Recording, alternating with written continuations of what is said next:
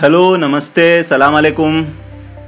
देखते ही देखते, अरे नहीं, इनफैक्ट सुनते सुनते पाँच एपिसोड्स खत्म हो रहे हैं और पता ही नहीं चला। मैं जब लिख रहा था ना, तब मुझे इतनी खुशी हो रही थी कि मैं किसी अलग तरह से आप लोगों के सामने कुछ पेश करने जा रहा हूँ। और जिस तरह आप सबका मुझे प्यार मिला है, मैं दिल से एक एक को शुक्रिया कहना चाहता हूँ। मन उदास है, पर खुशी भी है कि हमारी इस कहानी को उसका दी एंड मिलेगा। पर उसके लिए तो आगे सुनना पड़ेगा ना। तो बिना टाइम वेस्ट किए आप सबका चलिए, आगे बढ़ते हैं। एपिसोड पांचवा, उल्फत। आज प्राची से मिले अविनाश को तीन दिन हो चुके थे। आखिरी बार वो वहीं लिफ्ट के पास उसे मिला था।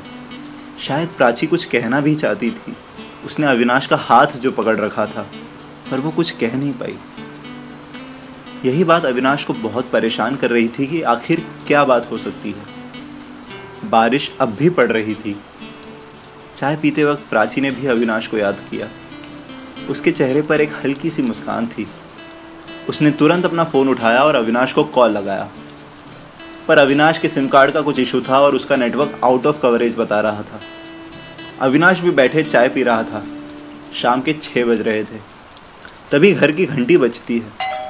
वो उठकर दरवाज़ा खोलता है और देखता क्या है। प्राची दरवाजे पर खड़ी है। वो बहुत ज़्यादा खुश हो जाता है और तुरंत अपना दरवाज़ा खोल उसे अंदर बुलाता है। प्राची बिना कुछ बोले चुपचाप सोफा पर जाके बैठ जाती है। आज भीगी नहीं हूँ। आज सोफे पर बैठ सकती हूँ। अविनाश हंसने लगता है। टेबल पर रखी चाय की कप देखकर प्राची पूछती है। चाय पी रहे थे? वो भी अकेले? तुम पियोगी? हाँ हाँ बिल्कुल। अभी बनाता हूँ। अरे रुको। अविनाश रुक जाता है। प्राची वो टेबल पे रखा कप उठाती है और उसी में से एक सिप लेती है। काफ़ी ज़्यादा अच्छी चाय है आज की। अविनाश पूरी तरह ब्लैंक हो जाता है। वो जाकर उसके बगल में बैठ जाता है। यहाँ कैसे आना हुआ? एक तो तुम्हारा कॉल नहीं लगता और मुझे चाय पीनी थी। अच्छा तो सिर्फ़ चाय पीने के लिए तुम यहाँ तक आ गई? मैंने पहले बोला कि कॉल नहीं लगता। अविनाश अपना चेहरा हाथ से छुपा लेता है और कहता है क्या बात करनी थी? प्राची कुछ कहती नहीं वो उठती है और सीधे किचन में जाती है। अविनाश थोड़ा सा सरप्राइज़ होता है और वो भी उसके पीछे पीछे जाता है। प्राची ड्रॉअर से कुछ सामान निकालने लगती है। ये देखकर अविनाश थोड़ा कंफ्यूज हो जाता है और पूछता है पकोड़े बना रही हो? हाँ तुम्हें एक ही बारी में याद भी हो गया कि कौन सा सामान कहाँ है? हाँ उसी दिन याद कर लिया था मैंने। सोचा कि जब बार बार आना ही है तो याद कर ही लेती हूँ। ये सुनकर अविनाश की आँखों में हल्की सी नमी आ जाती है। वो अपने हाथ से प्राची का हाथ पकड़ता है और उसे अपनी ओर बड़े प्यार से खींचता है। प्राची उसकी आँखों में आँसू देख खुद भी थोड़ी इमोशनल हो जाती है। मैं अभी प्रपोज नहीं करूँगा वरना डेस्पो लगूँगा।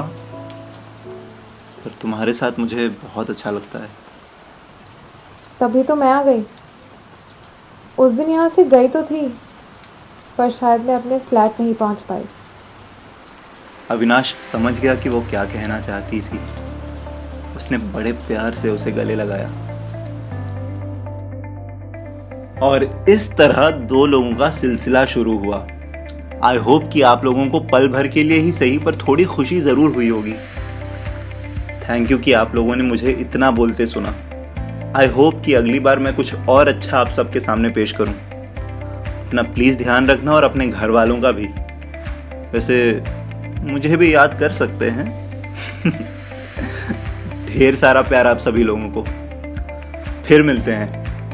शब खैर।